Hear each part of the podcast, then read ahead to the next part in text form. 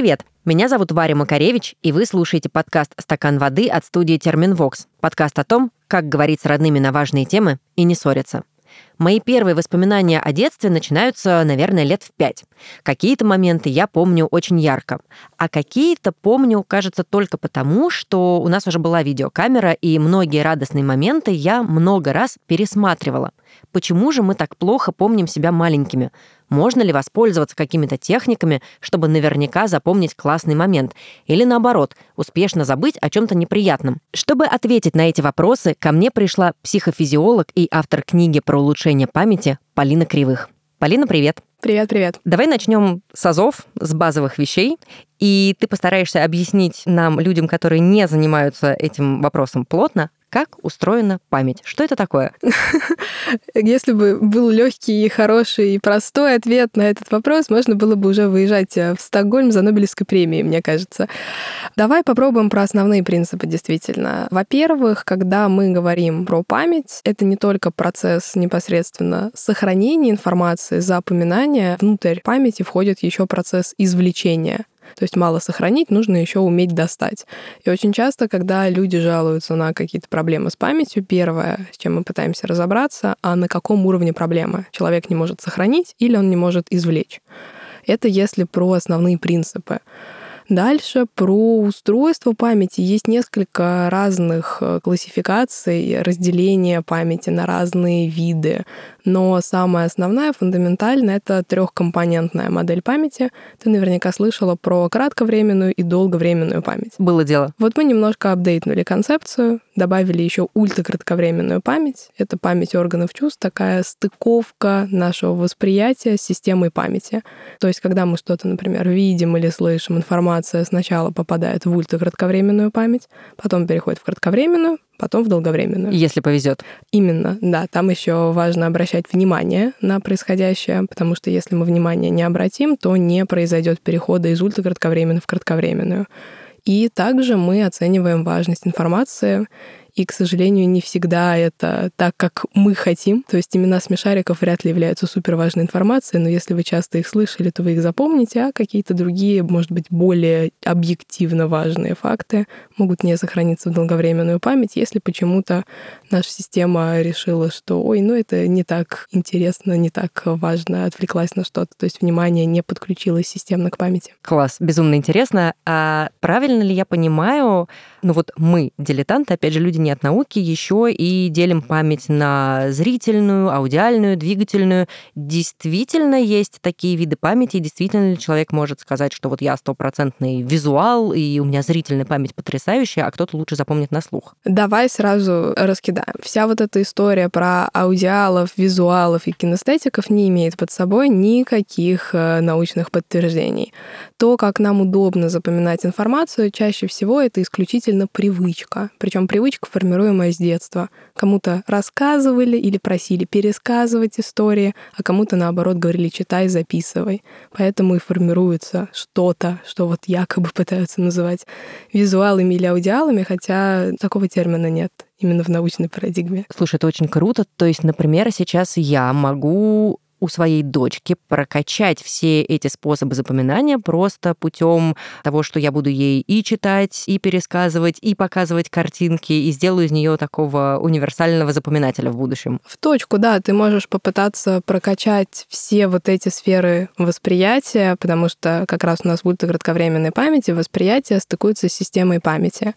И мы действительно выделяем виды памяти по модальности. Модальность — это как раз орган чувств. То есть у нас есть зрительная память, есть слуховая память, есть тактильная.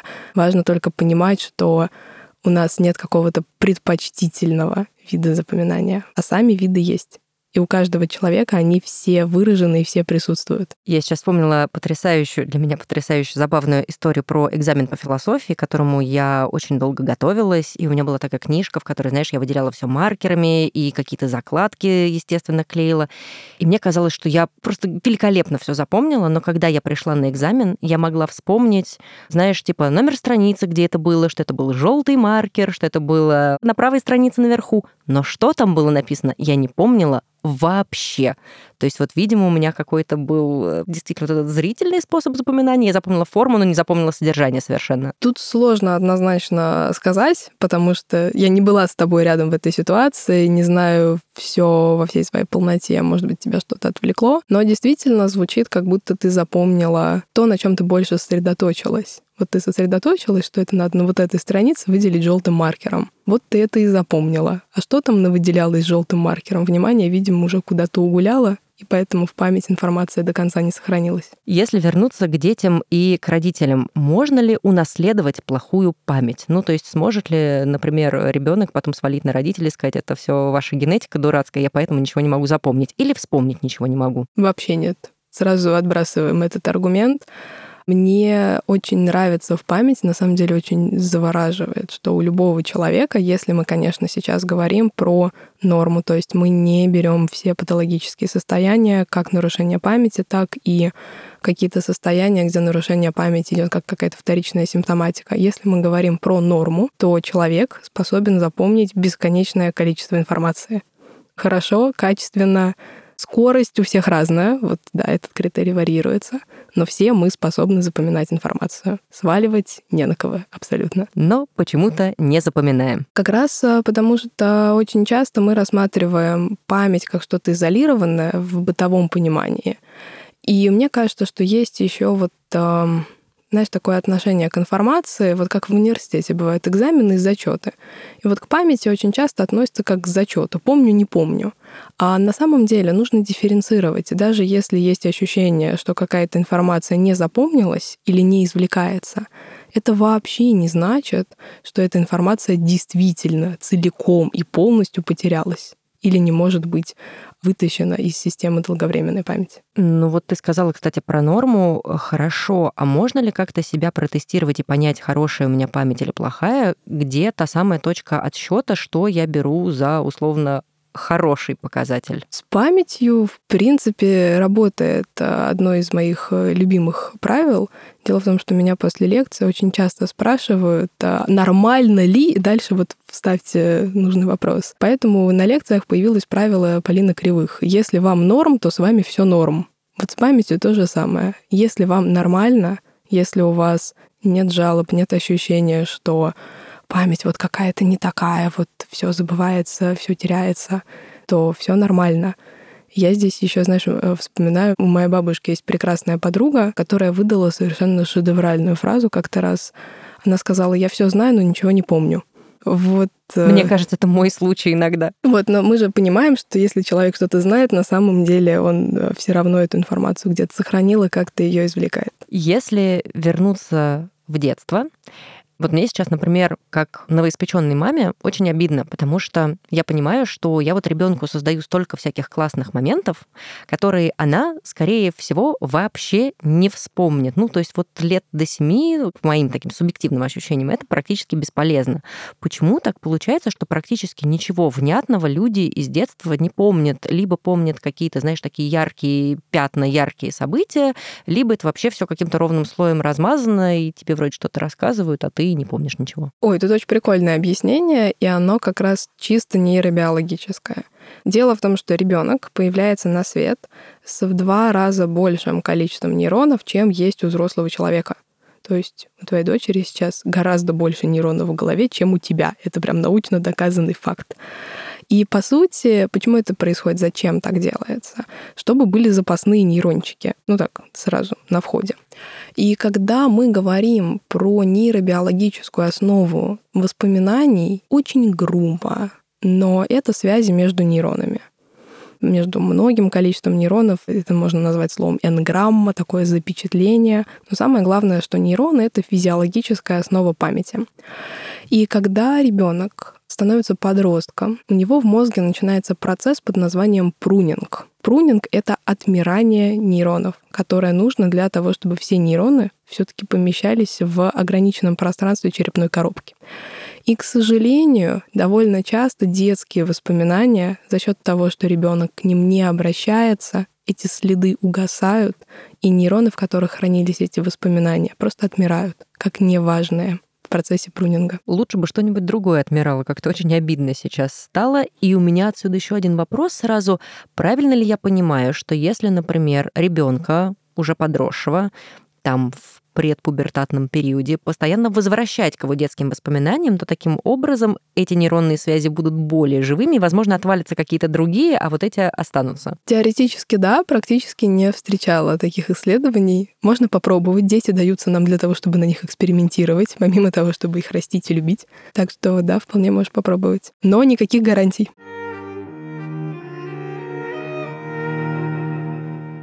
Давай я как раз сейчас прочту тебе историю, которую нам прислала наша подписчица. Она как раз про детские воспоминания. Воспоминания из детства с 3 до 7 лет для меня очень блеклые, и из них позитивные воспоминания я не помню. Это я поняла, когда моя сестра-близнец начала рассказывать веселые истории из нашего детства, а я этого совершенно не помнила. В основном помню негативные воспоминания, когда они мне причиняли какую-то боль, и они чаще всего в черно-белых тонах. Думаю, что это связано с психологической травмой, причиненной в детстве. Если говорить о воспоминаниях после 7 лет, то тут память более вместительной оказалась. Помню многое, но определенными фрагментами. Интересная ситуация с сестрой возникает, потому что ее воспоминания иногда ложные. Например, она рассказывает что-то о себе, о том, что она делала, но я отчетливо помню, что это делала я. То есть у нее какое-то замещение происходит. На эту тему постоянно ссорились, потому что она свято отрицала факт того, что то, о чем она рассказывала, на самом деле происходило со мной. Первая тема, которая мне бросилась в глаза, это про негативные и позитивные окрашенные воспоминания. Потому что как раз тут у нас есть очень грустное, но четкое объяснение. Действительно, любое эмоционально окрашенное событие запоминается лучше. И нам хотелось бы, чтобы мы помнили больше позитивных событий своей жизни. Но чисто эволюционно так сложилось, что мы лучше запоминаем информацию о негативных каких-то переживаниях, потому что наш мозг считает, что это потенциально важно для выживания. Ну, то есть, типа, это урок, который мы усвоили, и дальше мы уже знаем, как в этой ситуации действовать. Да, а если произошло что-то хорошее, ну да, это прекрасно, замечательно, мы это сохранили, но для выживания это не так важно. Кстати, поэтому а, есть даже любопытная очень э, техника психотерапевтическая, называется смакование воспоминаний.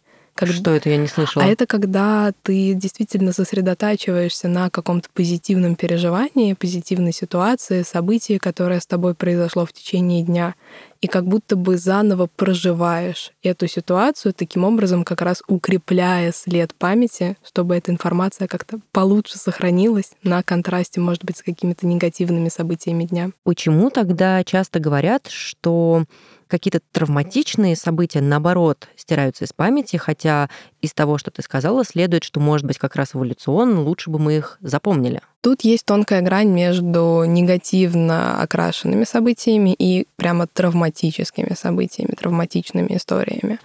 Если мы говорим про ситуацию травмы, то она может быть или одномоментной, или пролонгированной.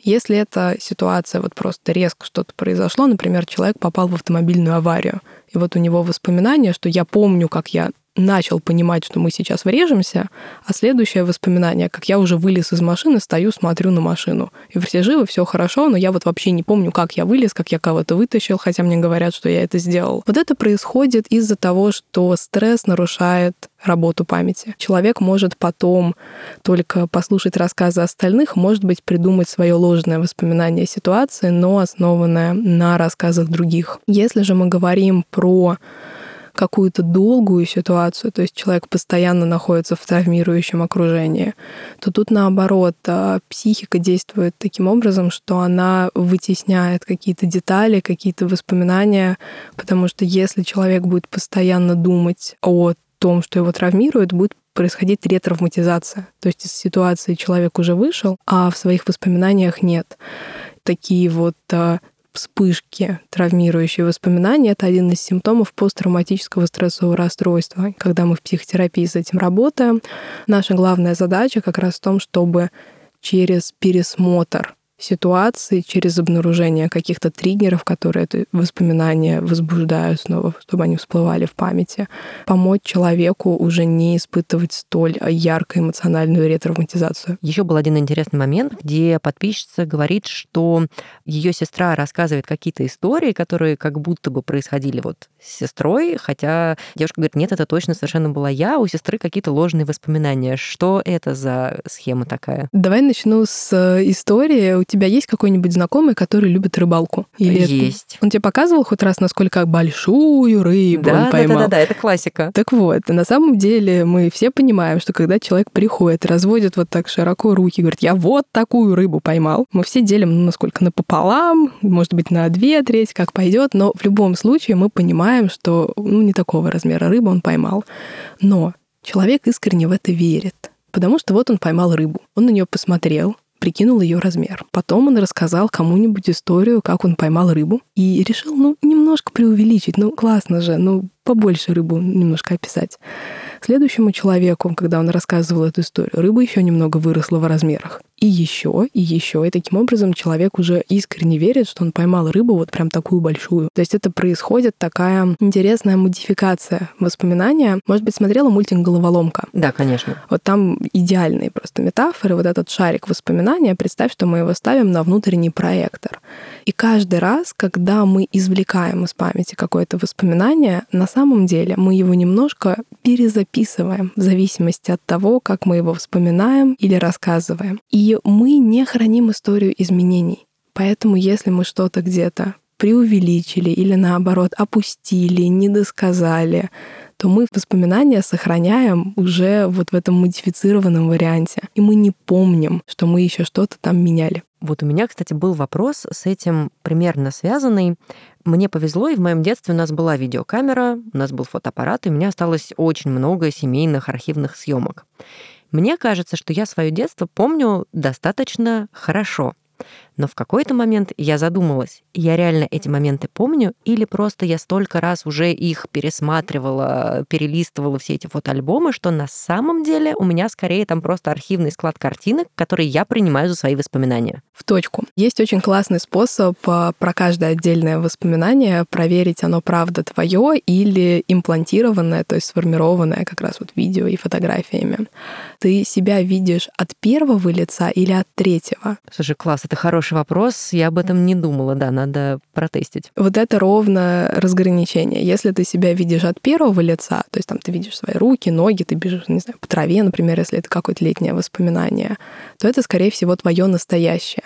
А если твое воспоминание как будто бы фильм про тебя, в котором ты себя видишь в третьем лице как героя, то это, скорее всего, основано на видео и фотографиях. Слушай, хороший пример. Я приеду домой, попробую проверить. Ты знаешь, при этом я встречаю иногда людей, которые утверждают, что, слушай, я вот себя помню с полутора лет вообще вот все, что со мной происходило. Может быть, правда, все-таки есть люди, у которых такая феноменальная память, и они вот это помнят не потому, что у них фотографии сохранились, а потому что у них вот эти нейроны, не знаю, не умерли, и вот они все помнят э, с двух лет. Тут большая проблема, как это исследовать. Ну что, представь, приходит к нам человек и говорит, я себя помню в 6 месяцев. И я как профессионал смотрю на это довольно скептически, поднимаю бровку и, и просто понимаю, что вот те нейроны, которые у тебя были в 6 месяцев, они, скорее всего, в процессе прунинга пали смертью храбрых. Но человек уверен, что вот он себя помнит. И у нас, у психофизиологов, просто пока нет инструмента, мы не можем проверить, человек действительно помнит. Или он придумал, он создал себе вот это воспоминание, и теперь оно тоже придуманное, но хранится в долговременной памяти в одном ряду с настоящими воспоминаниями. И самое же главное, если мы вернемся к примеру с рыбой, Человек верит, что он поймал рыбу именно такого размера. Поэтому мы даже не можем измерить, врет человек или не врет, потому что он уверен, что говорит правду, что он действительно себя помнит в этом возрасте. Поэтому по-хорошему здесь э, нужно делать какой-нибудь лонгитюдный эксперимент, то есть на протяжении долгого периода времени фиксировать все, получается, что происходит с человеком, а потом еще каким-то образом это протестировать. Ну и вообще в идеале такой эксперимент получается ты начинаешь проводить с человеком, который вот буквально только что родился, и дальше на протяжении там долгих-долгих лет все фиксируешь и наблюдаешь? Ну, реально где-то можно начать с месяцев с двух-трех, потому что у совсем новорожденного ребенка у него еще вообще не миелинизировано волокно. У нас нервное волокно, оно с возрастом довольно быстро, на самом деле, буквально там в первые пару лет, давай скажем, максимально широкий коридор. Оно покрывается такой специальной белковой оболочкой. Если проводить метафору с тем, с чем мы сталкиваемся в обычной жизни, то нервное волокно — это провод, а миелин — это изоляция. То есть мы изолируем нервные волокна друг от друга для того, чтобы сигнал просто не перескакивал с соседа на соседа, иначе это будет бессмысленно.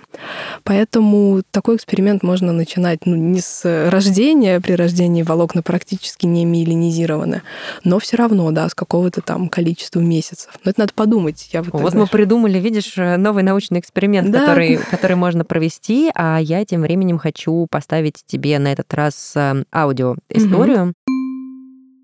Здравствуйте. В последнее время тема воспоминаний у меня довольно часто всплывает. Я раньше не задумывалась о том, каким было мое детство, до тех пор, пока не стала активно обсуждать это со своими друзьями и знакомыми. И во время этих разговоров я поняла, что я крайне плохо помню свое детство. Я бы даже сказала, что я его не помню, за исключением каких-то определенных ярких моментов, может быть, эмоций. Хотя мои знакомые друзья вспоминают что-то прямо вплоть до мелочей. И я каждый раз, слушая их вот истории, поражаюсь, как, как они могли настолько четко запомнить что-то из времен, когда им было лет 8-9. И я периодически слышу о том, что наша психика вытесняет какие-то воспоминания, возможно, даже травмирующие. И я иногда переживаю о том, что вдруг в моем детстве было что-то настолько плохое, что я этого не помню. И отчасти из-за этого я не спрашиваю родителей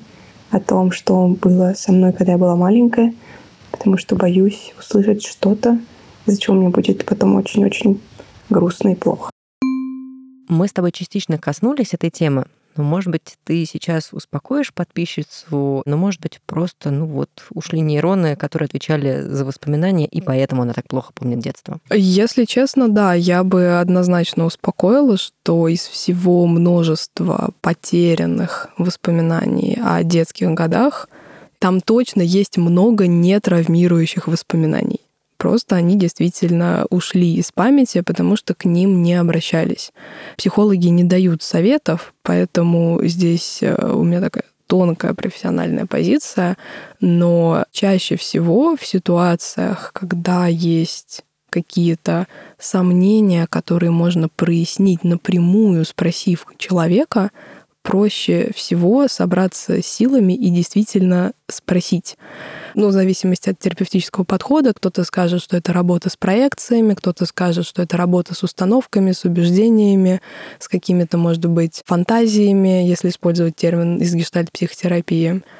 И смысл в том, что ты никогда не узнаешь, что думает или что знает другой человек, пока ты его не спросишь. Мы, к сожалению, мысли читать не умеем. Даже вот психофизиологи со всем своим сложным оборудованием мысли читать так и не научились, и на самом деле вряд ли когда-то прям детально научатся.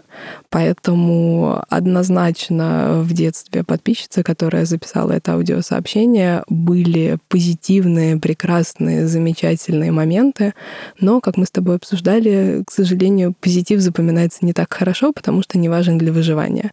И наоборот, э, если расспрашивать родителей о своем детстве, можно узнать, мне кажется, очень много веселых и забавных историй, которые мы сами действительно не помним, а вот у родителей зато все ходы записаны. А у меня, например, есть э, такая прекрасная моя лучшая подружка, с которой мы дружим с 6 лет, и у нее память гораздо лучше моей, и когда я что-то не могу вспомнить вот из школы, из детства, я всегда звоню или пишу ей, и она мне может что-то рассказать, чего я не помню, это тоже очень удобно.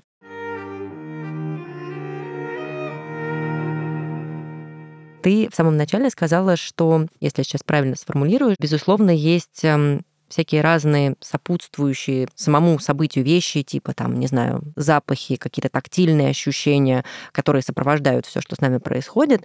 Вот можно ли каким-то образом заякорить воспоминания? Ну, то есть вот усилиться в моменте, не знаю, каким-нибудь запахом, прям сфокусироваться. Я сейчас вот запомню, что здесь пахнет, не знаю, мандаринами и елкой, и запомню этот момент. Забавно, что у тебя интуитивно тоже пошла ассоциация на запахи. В чем тут интересный физиологический прикол? У нас информация от всех органов чувств сначала идет в подкорковую структуру под названием таламус. Таламус — это такая станция переключения, и оттуда информация от зрительной системы идет в зрительную кору, от ушей в слуховую кору, ну и дальше по списку.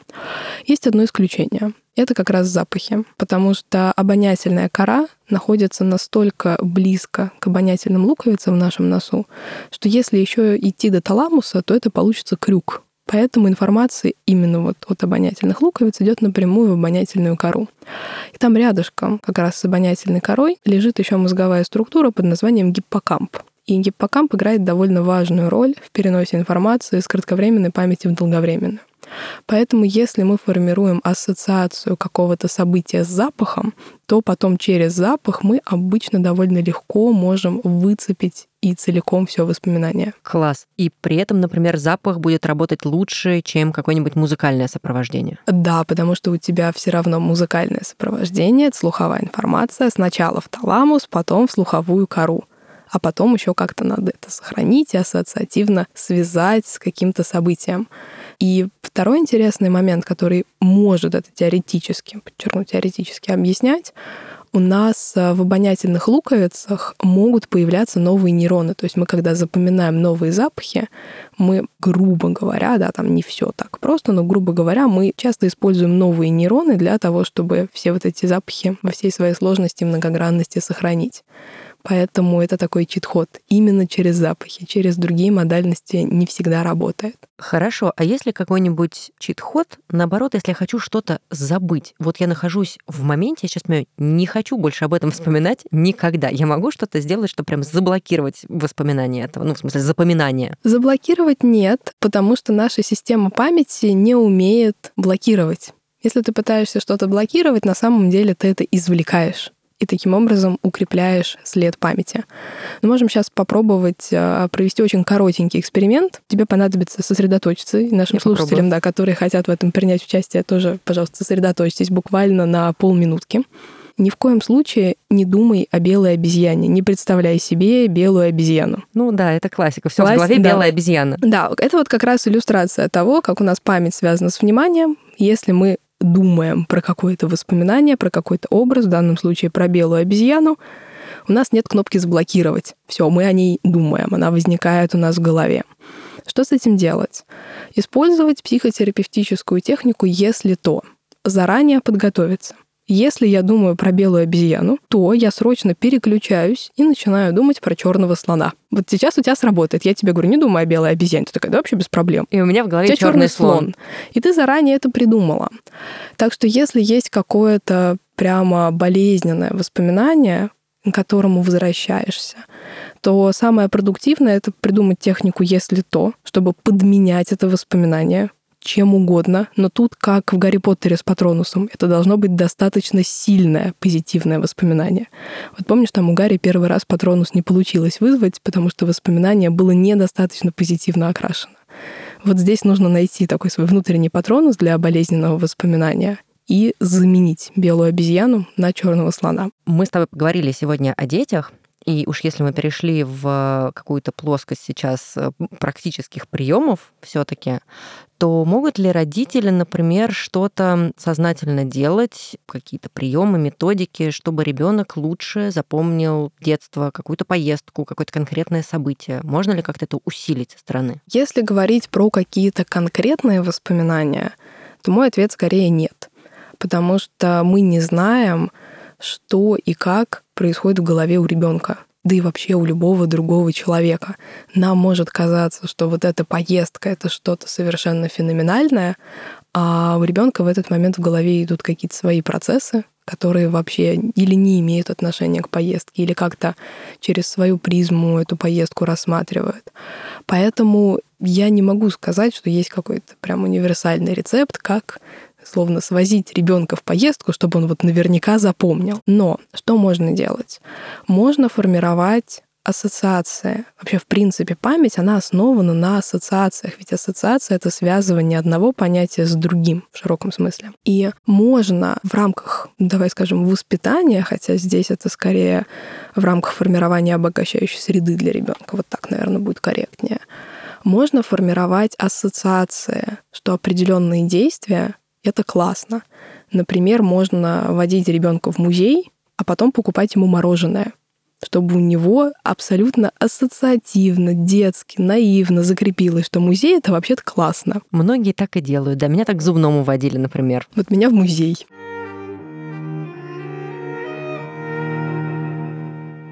Я еще, когда думала про память и вспоминала как-то там свое детство, какие-то школьные годы, ну, все же мы учили стихи. И я помню, что моя бабушка и в свои 80 могла легко цитировать Евгения Онегина, вообще не запинаясь. Я при этом вот сейчас попроси меня что-то воспроизвести из школьной программы, ну, вряд ли я что-то из себя выдавлю. С чем это связано? Как-то эволюционно память меняется у людей, или просто объем информации вокруг такой, что у бабушки, кроме Евгения Онегина-то, и ну, как бы вокруг ничего и не было, а у меня, не знаю, десятки телеграм-каналов, соцсети и что-то еще, и я просто, ну, не вмещаются у меня эти стихи уже. Давай с конца начнем. Стихи точно вмещаются, долговременная память не ограничена в своем объеме, все то, что хочешь запомнить, ты можешь туда запомнить. Так что эта отговорка, к сожалению, не сработает. Здесь немножко другая история. Важно, что происходило в момент запоминания стиха. Может быть, видела, был такой забавный очень яролаж, когда мальчик пытается выучить стихотворение, я помню «Чудное мгновение», и вот все у него никак не получается, вот строчки долбит, зубрит, ну никак. А потом он вглядывает в окно, и там девочка на катке, и он просто вот все стихотворение сходу рассказывает. В принципе, близко к правде, потому что, во-первых, если мы пытаемся выучить стихотворение механически, зазубрить, не вникая в смысл слов, не видя красоты, рифмы, ритма, просто вот вызубрить и рассказать, то мы тогда не формируем никакой эмоциональной связи с этим стихотворением. А эмоционально окрашенные воспоминания они сильнее в памяти сохраняются. Это более яркий след памяти. Это первое. Во-вторых, э, важно, насколько заранее стихотворение было выучено. У тебя хоть раз был такое, что вот сейчас начинается урок литературы, у тебя есть 15-минутная перемена, ты выучиваешь, рассказываешь? Ну, я как раз ботан. Нет, я учила заранее всегда. Накануне, как минимум. Любопытно. Потому что если вот мы берем ситуацию выучить прямо перед уроком, думаю, очевидно, что информация просто в долговременную память даже не пошла. Она туда не успела даже дойти. Она даже не пошла, не то, что не успела. Там даже в том направлении не было движения. Выучил, подержал в кратковременной памяти, рассказал у доски, все, стерлась информация. Если использовать метафоры из мультика «Головоломка», то в бездну забвения это стихотворение сразу же после урока, ты даже не после урока, как только рассказал, сразу и отправилась. Если учить заранее, то перед сном это более эффективно, потому что... Вот, про это тоже хотела спросить, потому что все же, ну, по крайней мере, мне все детство говорили, прочти перед сном, все будешь помнить утром. Ну, нет, прочти не сработает, надо именно выучить. У нас а, во сне процесс перехода из кратковременной памяти в долговременную работает немного более эффективно. То есть это может сработать. И самое главное, то, насколько часто к этой информации обращаешься потом в течение жизни. Потому что, да, есть какие-то школьные стихотворения, которые выучил, и потом никогда в жизни тебе эти стихотворения, цитаты не пригодились. А если, например, у тебя есть повод вспомнить это, какие-то фрагменты. Ну, например, путешествуешь ты по Дании, приезжаешь в замок Гамлета, вот стоишь на этой открытой террасе, и читаешь монолог Гамлета. Это же какое единение просто места и стихотворного текста. Или приезжаешь в Рим, и хочется тебе прочитать начало Инеиды, если вдруг ты его выучила. Сразу у тебя такая конгруентность, такое совпадение. Или приходишь ты на маникюрчик и думаешь, что быть можно дельным человеком и думать о красе ногтей. Вот тебе и Евгений вот и Онегин, вот и раз. Онегин, да, снова к нам вернулся. То есть мне кажется, это история про использование в первую очередь. Если это принято как такая интеллектуальная игра в твоем окружении, то неизбежно какие-то, даже если не целые стихотворения, но какие-то строчки, фрагменты, они остаются. И еще, конечно, работает, если в народ уходит. Вот многие не знают там даже любой монолог Чацкого из горя от ума, но фразочки крылатые закрепились. И в этом плане Грибоедов просто красавчик. Написал одну пьесу, за то сколько крылатых фраз. И растащили. А, слушай, не могу не спросить, эм, ну, во-первых, я поняла, что сегодня я явно пойду, видимо, буду перечитывать и вспоминать стихи, потому что мне стало очень стыдно, что я ничего не помню. Но не могу под конец тебя не спросить. Мы слегка буквально коснулись с тобой этой темы. Можно ли положить в мозг какие-то воспоминания, которых там не было? Я знаю, что такую практику вроде бы используют как раз в гештальт-терапии, потому что как раз работают с реакцией психики на какое-то воспоминание, и уже не так становится важно, было оно реальным, или тебе его туда положили, запихнули. Что это за история такая? Я бы, да, я бы отложила здесь в сторону вообще гештальт-терапию. Она мало имеет отношения именно к этому процессу. А если мы говорим про ложные или имплантированные воспоминания, то это тот же самый процесс, как процесс с другом, который у тебя вернулся с рыбалки и рассказывает, что он поймал вот такую рыбу. Но смотри, тут история друг сам себе кладет это воспоминание, а мне интересно, может ли посторонний человек тебя убедить, что ты что-то помнишь, чего вообще не было? В целом, да, но надо понимать, что у этого есть определенные ограничения. А есть конкретный эксперимент. Дело в том, что темой ложных или имплантированных воспоминаний больше всего занимается Элизабет Лофтус. Она, в принципе, основала эту сферу, область внутри психологии памяти. И Элизабет Лофтус а, провела эксперимент, в котором давала людям книжечки, в которых были описаны их детские воспоминания на основании рассказов как раз родителей, друзей. И спустя какое-то время признавалась, что одно из воспоминаний было выдуманным. И спрашивала, какое. И довольно часто люди выбирали одно из настоящих воспоминаний, говорят, что, наверное, это выдуманное, а вот то красивое выдуманное, вот помню, да, что-то такое происходило. То есть здесь, конкретно в этом эксперименте, важен авторитет ты знаешь, что все воспоминания из этой книжечки, они были составлены твоими там родителями, родственниками, друзьями и так далее. Если нам просто какой-то незнакомый человек пытается что-то про нас рассказать, у нас довольно высокий уровень критики, мы вряд ли с этим согласимся.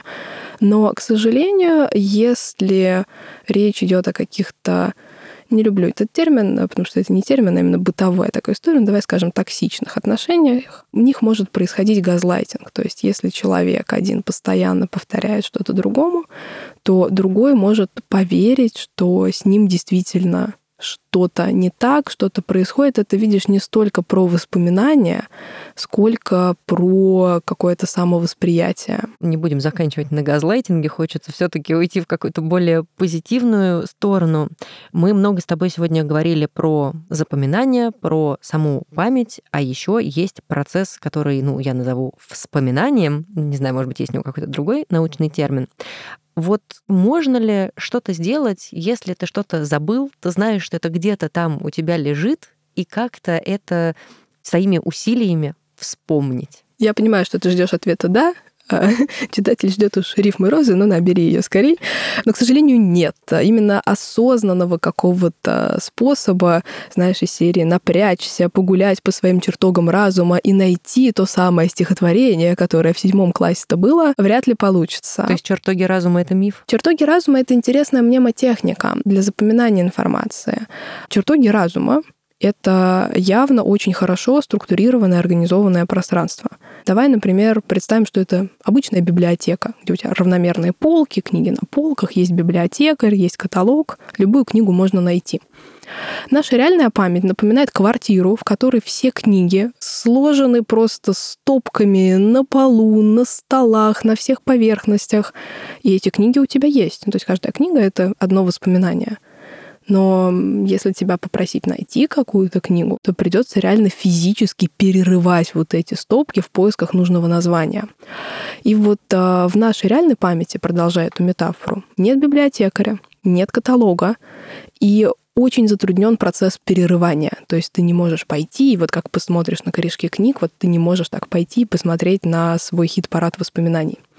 Но хорошие новости заключаются в том, что если где-то там воспоминания хранится, информация сохранилась, то мы можем быстрее освоить ее заново. То есть если ты, например, начнешь учить стихотворение, которое ты когда-то учила в школе, если ты его правда выучила, а не вот на переменке перед уроком, то ты, скорее всего, выучишь его в этот раз быстрее, чем раньше, потому что у тебя постепенно как раз эта нужная книга, она подтянется, и ты сможешь сопоставить и сделать из этого одно конкретное воспоминание об этом стихотворении. Хорошо. Современные технологии, которые есть, вот это все бесчисленное количество фотографий, сторис, видео, которые мы снимаем, это же, ну, хорошая штука. Мы же так себе продлим как-то нашу память о хороших, милых э, каких-то семейных или дружественных событиях. Или наоборот, засорим себе этим еще больше. Тут вообще обратный, кстати, эффект, что очень любопытно.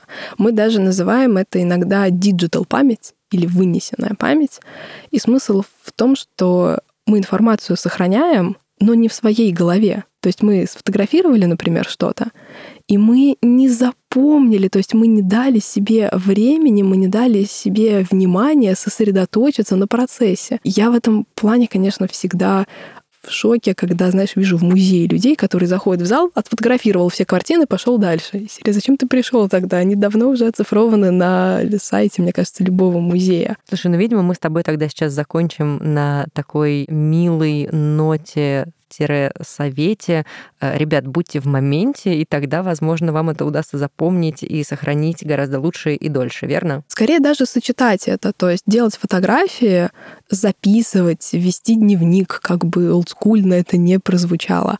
Это действительно работающая история, потому что нашей памяти нужны какие-то зацепки, какие-то крючки, за которые мы можем потянуть и воспоминания вытаскивать. Но действительно очень важно и быть здесь и сейчас, сосредоточиться на происходящем для того, чтобы сформировать об этом происходящем какое-то воспоминание. Класс. Еще можно что-нибудь понюхать. Я это запомнила. Сегодняшняя нашей беседы. Полина, спасибо тебе огромное. Спасибо.